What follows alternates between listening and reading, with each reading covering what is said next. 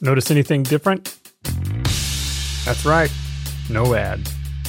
Which means this space is available. So if you have a company or brand or product or anything really that you'd love to promote on 30 Pop, this is your chance. Just shoot me an email at the link in the show notes and I'll give you all the relevant details. Now, on to 30 Pop.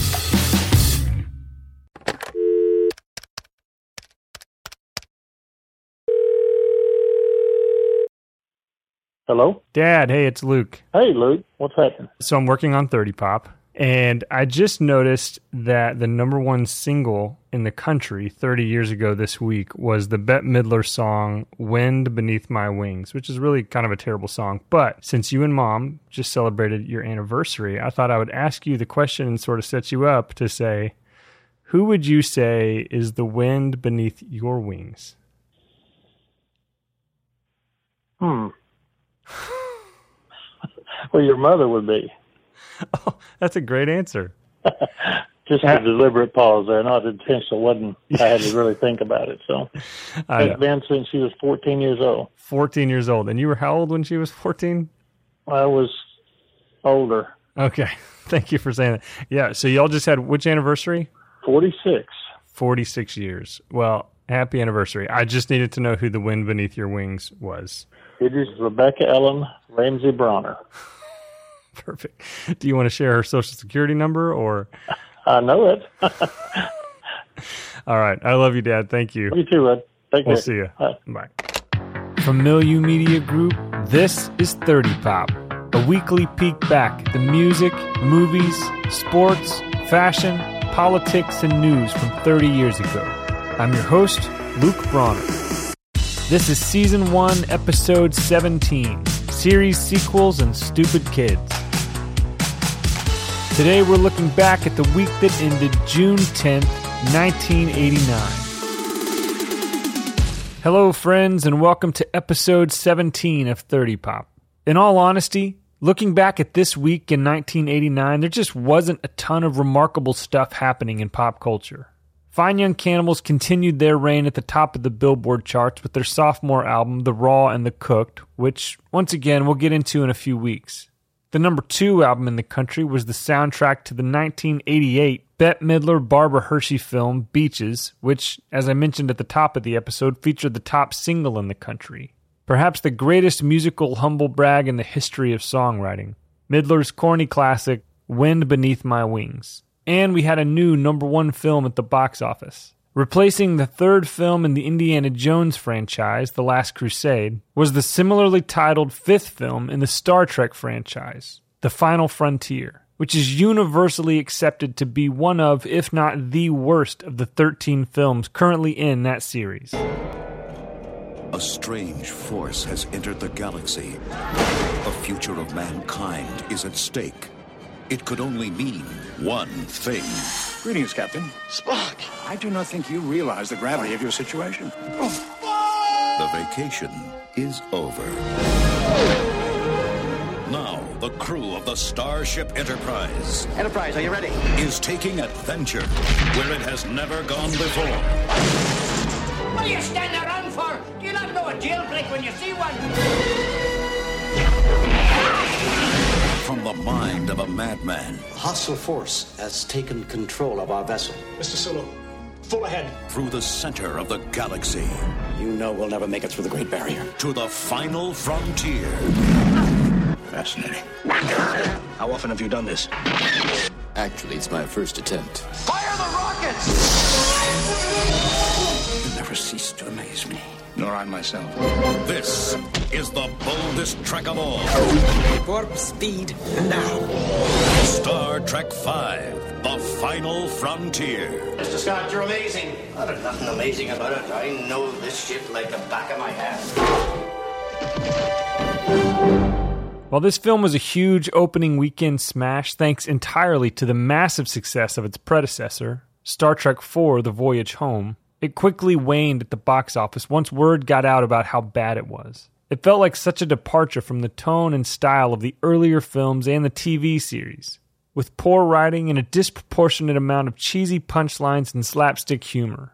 That actually makes me kind of sad, as this was the feature film directorial debut of the franchise's star, William Shatner, of whom I happen to be a huge fan because of his role as Denny Crane in the early 2000s television comedy drama Boston Legal. For all his charm and charisma as Captain slash Admiral James T. Kirk, Shatner made for a really poor director, at least as far as the finished product was concerned. Surprisingly, even George Takei, who played the character Sulu and had a notoriously tumultuous personal relationship with Shatner at this point in 1989, wound up speaking pretty highly of him as a director. But nevertheless, the film fell flat after its big opening weekend, and certainly hasn't aged well in the three decades since. I tried to get a call with Mr. Shatner, but he's pretty openly opposed to doing podcast interviews for whatever reason, so I had no luck. So, Mr. Shatner, if you're listening, know that I still think you're pretty great, and I'd give just about anything to sit on a downtown Boston balcony drinking scotch and puffing a cigar with you and James Spader sometime. Anyway, all of that was to say, while there wasn't a ton happening in pop culture this week in 1989, there was a ton to look forward to especially from Hollywood, as one of the all time greatest collections of summer blockbusters were just about to release.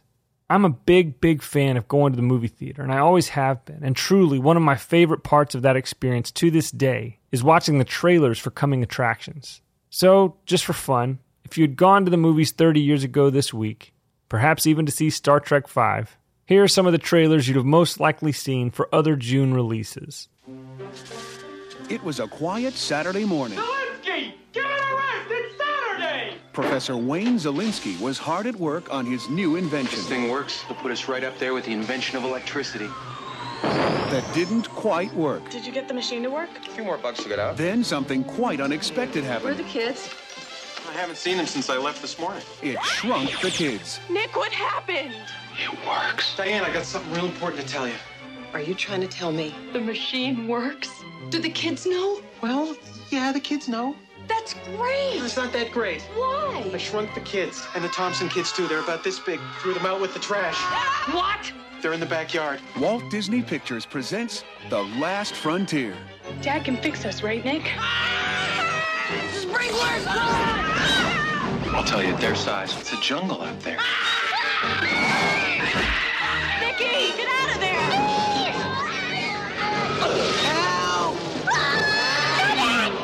Now, while the professor is looking for the kids, Just gotta keep our eyes open. they're taking matters into their own hands. I say that Anne is ours. They better behave themselves. Something's very weird here. What is it? Earthquake! No worse!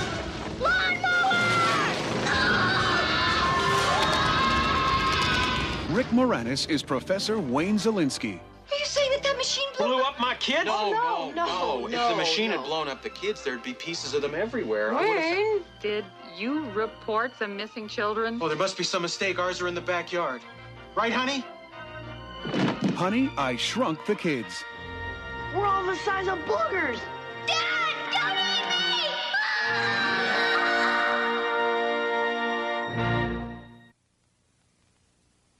me! The time has come when a student must question I know you don't believe in fighting, but this isn't exactly fighting, you know? Not exactly ping pong either. when a teacher must let go, Miyagi always train you. But for tournament, cannot. when a conspiracy is planned, You said that if I beat this LaRusso kid in the All Valley tournament, that you give me 25% of your new dojo. when a trap is set, You know how to front sweep? Uh, not really. Do you know how to sweep? Of course. All like this. Eh? And left to side. It's no joke. I need your title. You don't enter? That affects my financial future, Daniel. Get it? You think you can rely on that crane crap? Last time you weren't fighting this. Mr. Miyagi loves you. He has faith in you. This guy wants to break you, humiliate you, stomp you into the ground. Yes! I'm sorry if you don't like it, but I got problems, and if you're not gonna be part of the solution, don't give me a hard time about it. now the man must make a choice, and the kid must become a man. You are going to defend. You're getting in that ring. What am I doing? First he suffers, then he suffers some more. Ralph Macchio, Pat Morita, a John G. Avildsen film, The Karate Kid, Part 3.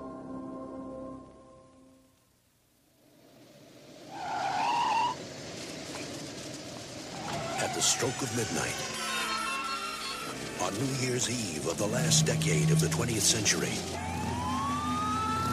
America's largest city is about to pay for the nastiness of its inhabitants. When that day comes, when the slime starts to rise, The Titanic just arrived. when ghosts start arriving by the boatload, We gotta find the guys. there's only one thing to do. Sometimes weird things happen. Someone has to deal with it. And who are you gonna call?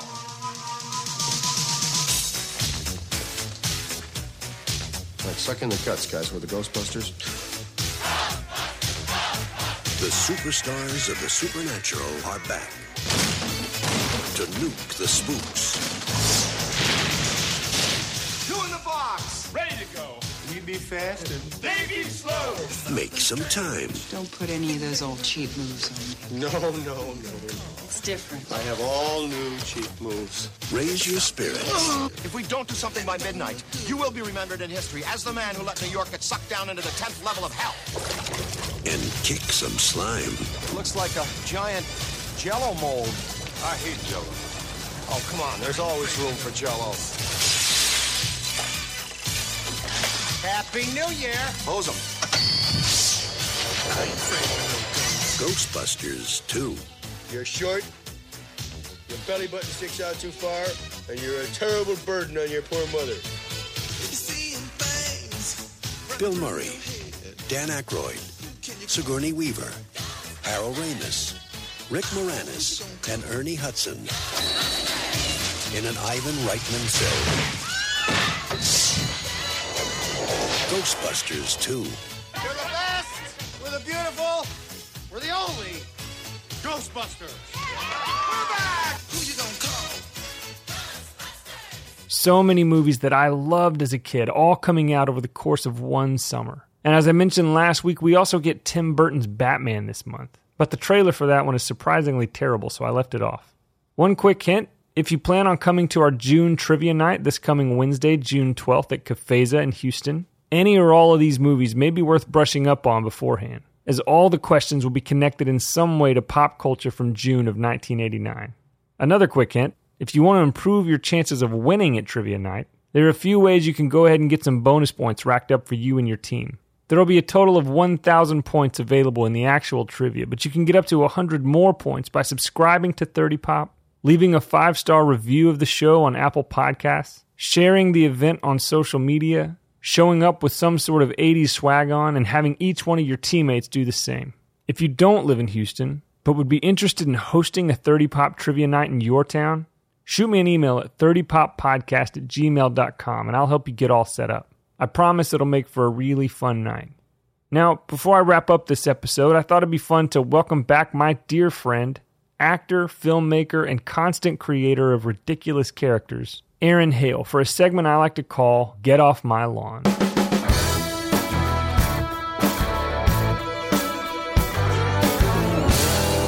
Aaron, welcome back to 30 Pop. Always a joy to have you. Thanks for having me. So, I wanted you to be a part of this segment, which we call Get Off My Lawn, so that you and I, as 30 something year old men, can just sort of complain about something that we don't understand or like about the generations behind us. Can't wait. Today, I want us to talk a little bit about the way these people talk. And so, here's. Here's the thing.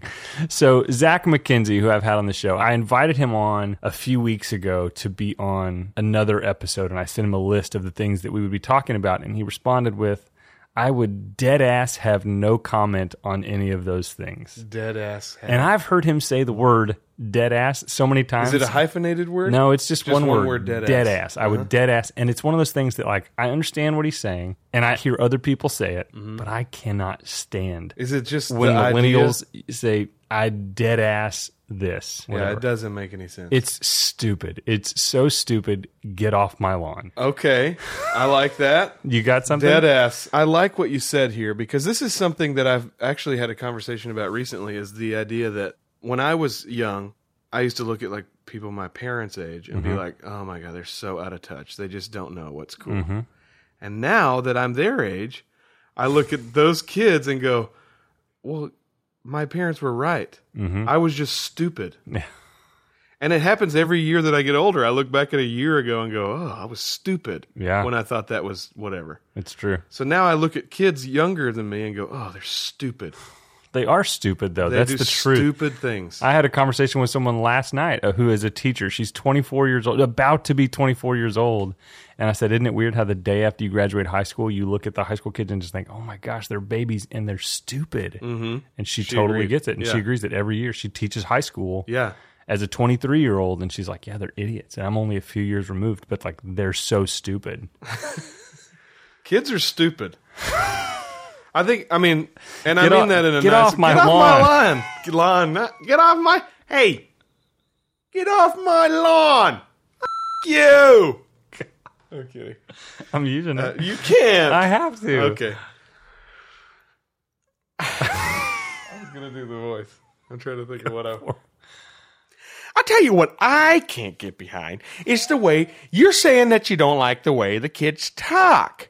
Now, I was texting with my son the other day. and I asked him a question, and instead of just saying, yes, dad, or okay, he says the word bet.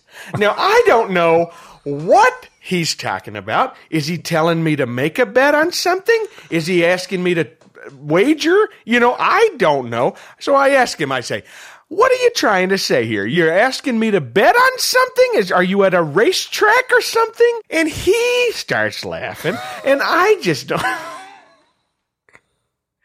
I don't, as I said, I don't understand, uh, needless to say, what these kids are even meaning with the things that they're saying. I'd like to say to these guys, hey, get off my lawn. Aaron. So that's a, one of Aaron's many characters Uh-huh. from his Instagram at Aaron Hale Snaps. So fun. It's ridiculous. It's so ridiculous, but I appreciate you sharing. course. Thanks for being back on the show once again. we'll see you soon. I hope this is usable. It's great. We'll see you soon. okay, see ya.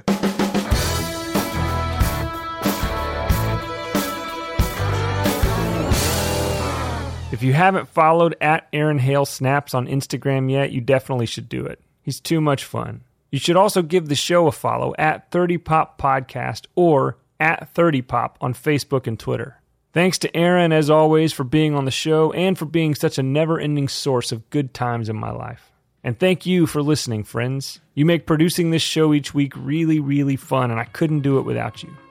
So, I guess that means you are the wind beneath my wings. See you next week. 30 Pop is produced, edited, and mixed by me, Luke Bronner. Our artwork is by the amazing Heather Hale. Check out more shows from Milieu Media Group, visit milieumedia.com, which is linked in the show notes for this episode. And if you have a story from 1989 that you want to share on the air, email 30poppodcast at gmail.com.